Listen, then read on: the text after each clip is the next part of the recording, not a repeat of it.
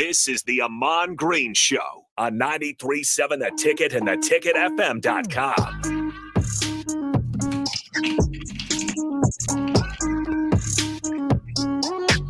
All right, welcome back into the Ahman Green Show. I'm Harrison Arns, ones and twos, of course, host of the show, Ahman Green, streaming in from Houston. And before we get to this Carter Nelson audio clip we have of Matt Rhule, kind of what he sees the future for him, I do want to ask you, what do you think about how they announced all these signing days, throwing it back with the NCAA 14 football? I figured you'd get a kick out of that. I thought it was awesome. Kind of going, had to take a lot of work to get all that footage, but nonetheless, it was cool nonetheless seeing it all. Um, of course, illustrating iconic plays for those players. But what are your thoughts on that? Awesomeness. I was like, ah, I was like, I'm not the only one that got some connections at EA.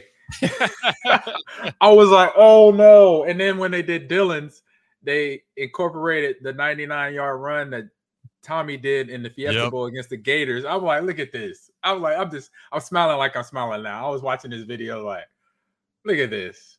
I love It it. was awesome. It was awesome. I was like the creativity, the idea behind this, and this the work to put that in because it was what it's over 20 for signees, right? Over 20 plus signees.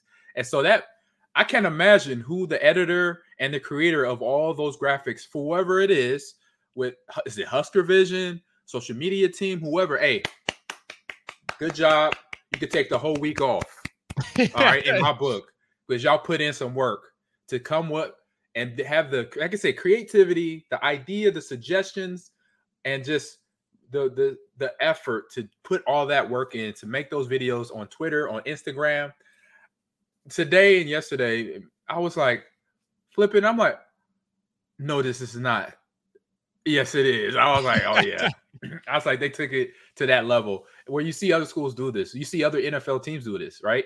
Where their social media team becomes the prior, or comes the the person, the, the, the department that's being talked about, and Mhm. now it, it shows to. And I tell this to the kids that I teach in my class because in esports class, in intra esports class, even in sports media class that I taught this past semester, I was telling kids, look, social media is a job. You know, you have coordinators, you have managers of just social media teams. And so to see this team, be it that you might have said Husker Vision, I'm not sure. I was so excited I didn't hear you.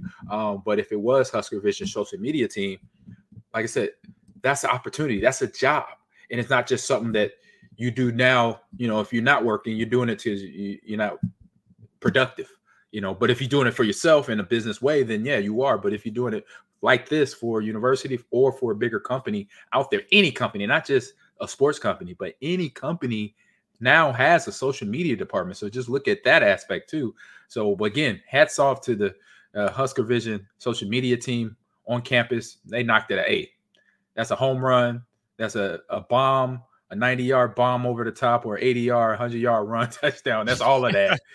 you know, to have all those recruits and their highlights from all their high schools, to then do a simulation of the game in the video, you know, of the video game of them and their future numbers and all that on on the field. Just it was cool to watch. Very very cool to watch. Yeah, and I kept waiting. You know, as we talked about, it's they have to make all of those and even have them ready for guys that aren't necessarily indicating they're going to end up at Nebraska, but there's Right. a chance they may flip, so they're getting those ready as well on top of the guys who they think. So, you know, who who knows how many more they had ready to go that a guy who maybe could have flipped that they just never had the opportunity to put out because obviously it didn't happen.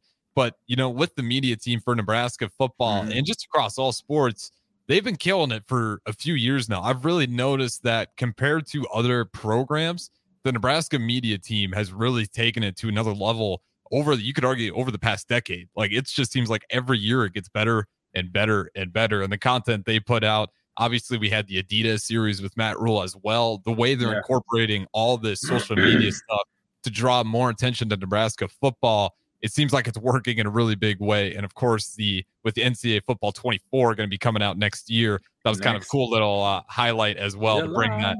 July. Yeah, so I'm I'm waiting for that one. I just still circled on the calendar, so I can drop by that as soon as it drops. But I did promise I'd give an audio clip of Matt Rhule talking about Carter Nelson and what the Baller. future may look for him. Yeah, you know, when- when I talk about that, um, kind of that model of that that San Francisco type model, you know, college version of that, guys like Carter are imperative. You need positionless players. you know, you go watch him play. He's playing quarterback. He's playing tailback. He's playing wide out. He's playing tight end. You know, I told him, I said, we're going to hand him the ball like Walter Payton on fourth and one and let him dive over the top. See, I bet you guys didn't know what I was posted. so, you know, I said, hey, like that's our goal for him, uh, a positionless player. And, um, you know, we signed Ja'Cory Barney, and Ja'Cory's playing wide out, and also he's playing quarterback for his team. It's like, you know what, you get a bunch of guys who can do things with the ball, and you watch how the offense comes alive. And uh, you know, kind of we're kind of a positionless defense. We'd like to be a positionless offense. I think Carter has all the talent in the world, and I think it's really cool. And uh, someone from Nebraska can go anywhere in the country they want. They could he could have today flipped to anywhere, and they would have taken him. And he wants to come here. I think it sends a great message. So there it is, right there. You, you love hearing it. Um, and again, yeah. it's funny how he refers to his tweets. He's like, I'm not always just tweeting. You know, my tweets always mean something. It's not nonsense uh, referring to Peyton. But again, it gives pretty good indication that they're going to find ways to get Nelson the ball to be effective, whether it's diving over the top for a touchdown or if it's at a wide out. Mm-hmm. They're going to be unique and make sure they can find ways to get him the ball because I don't care if it's eight man football, that's even a smaller space you're working with. Um, the dude's got great hand eye coordination, incredible speed. He is a playmaker, just flat out. So they're going to be creative on how they get him the ball. And I'm excited to see Satterfield. This is going to be an opportunity for Satterfield to kind of flex what he thinks his offense can be. You hear Matt Rhule uh, talking about a little bit of positionless offense. Mm-hmm. Matt or Satterfield's going to have an opportunity. I do want to ask you this though. You know, earlier on, it was kind of this idea that I felt like the goal was to get to that old school style Nebraska football. You know, Michigan esque. You'd always refer to Michigan football and how well mm-hmm. they do it, and that's who we kind of need to model. Yep. This is a little bit different. We're hearing a little more positionless football. What are your thoughts on that? Is this a possible offensive shift based on the players that are coming in, or do you think we'll continue to see us grind down more time of possession, Michigan esque style football? Well, we have the athletes, then we can grind down into Michigan type of football or 49er type of football. And when he mentioned he mentioned 49 football, the first thing that pops in my head in terms of Carter Nelson was the fact of George Kittle being that George Kittle type mm-hmm. of tight end, where he not only runs routes, catches the ball. We're going stiff arm DBs down the field, but he's also is going to help with that DN linebacker blocking up the field. And that's what's going to continue to make Carter Nelson the best tight end in the nation at the college level. He was at the high school level, but then at the college level moving up because he will be that blocker. He will be that guy. He, he don't care who's in front of him. He's going to make sure he gets planted, plant them head them hands right on the chest plate and just drive and take them for a ride. And then it would, you know, and, and having the same um, athlete go out and run a, a post route or an option route or a go route against linebackers, you have a problem. So when I looked at his his background and some of his stats, when I saw he had 1,100 yards rushing the ball, I said, "Hold up, they handing the ball off to this dude." I'm like, "Problem, problem." Yeah, no one was you catching know, him. if, if and when the development kicks in, that means he's been on campus at least a year. Year two, year one is going to be interesting for all these athletes, even the ones that mm-hmm. were here this past year. Yeah, expect so, growing pains. Doesn't mean they're a bad player. Exactly. No, yeah, I'm not mentioning it. I'm just saying, just the, mm-hmm. from the coaching aspect of it and being around a talented locker room, I can't explain how that kind of spreads around the locker room when you know you got athletes among athletes, right? Game recognized game, right? I come in there behind Clinton Childs, who was a four-time state champion in wrestling, and a senior ran track, ran a four by four and a four by one, just for giggles. You know, I'm gonna go be the anchor and go for and run the 400 when I'm 220. Mm-hmm. Mm, okay, Make it and look easy. Make it look easy. And then I got a guy named Lawrence Phillips from California, state champion sprinter in the 100 and the 200. Damon being, I think Damon played baseball. I'm not sure. Uh, maybe a little basketball, but athlete. Mm-hmm. Jay Sims again. So that talent in that room, you know, then you put me, you plug me in. I'm a, I'm a, I'm a two-time state qualifier, two-time champion in in sprints in 100 and 200. You know, and then you have all of us mingling every day, pushing each other, working together, helping each other get better, you know, doing things that basically push each other. I know L- LP would run a play. He'll be he'll come back to the sign. He's like, all right, freshman, your turn. Can you do that? I'm like, you got jokes. I'm like, yeah, let's go. Bop, bop. You know, but uh, it didn't happen right away. It took a couple weeks, and then I'll start getting yards against the shirt defense. But it pushes them to those limits of testing how how good they can be. And so having a talented room like this with a guy like Carter Nelson at this at the tight end position, Mm-hmm. that'll bring that'll then wake up Fidone, you know, not not putting them on alert like, oh my God, you know, what's going, you know, I might lose. No, it should No, make you iron better. sharpens iron. Yeah. Right. Iron sharpens iron. That's the realest, the truest statement out there. And so, as you can tell, I'm I'm just super excited to know that we all are. we got ballers. We got Mhm. potential ballers. If I I wish I was a kid, I wish I was 17 right now. Ooh. Oh, The signing day would have been incredible for you. Let me ask you that uh, before we go to our final break here. yeah. You know, what was your signing day? Or, did- or did I ask you this one yesterday already? I know I asked DeBorne Pearsonell. Did I ask you about your signing day experience yesterday? No. No. Okay, because I'm No. curious because it was a lot different. You know, hearing Jay Foreman about it made me laugh. He did it eight in the morning and he still had to go to class. He thought he was getting the day off of school. Nope. Uh, he signed it real quick, went to school, and of course, there was no crazy social media that you're right. blowing. I up, didn't have that. Yeah. neither. everywhere. It's just you sign a piece of paper and um, it's pretty much a slow moving service at that point. It's a done deal, but you're not getting that electric buzz until you really get down to Lincoln and people can see the face, get to know the number.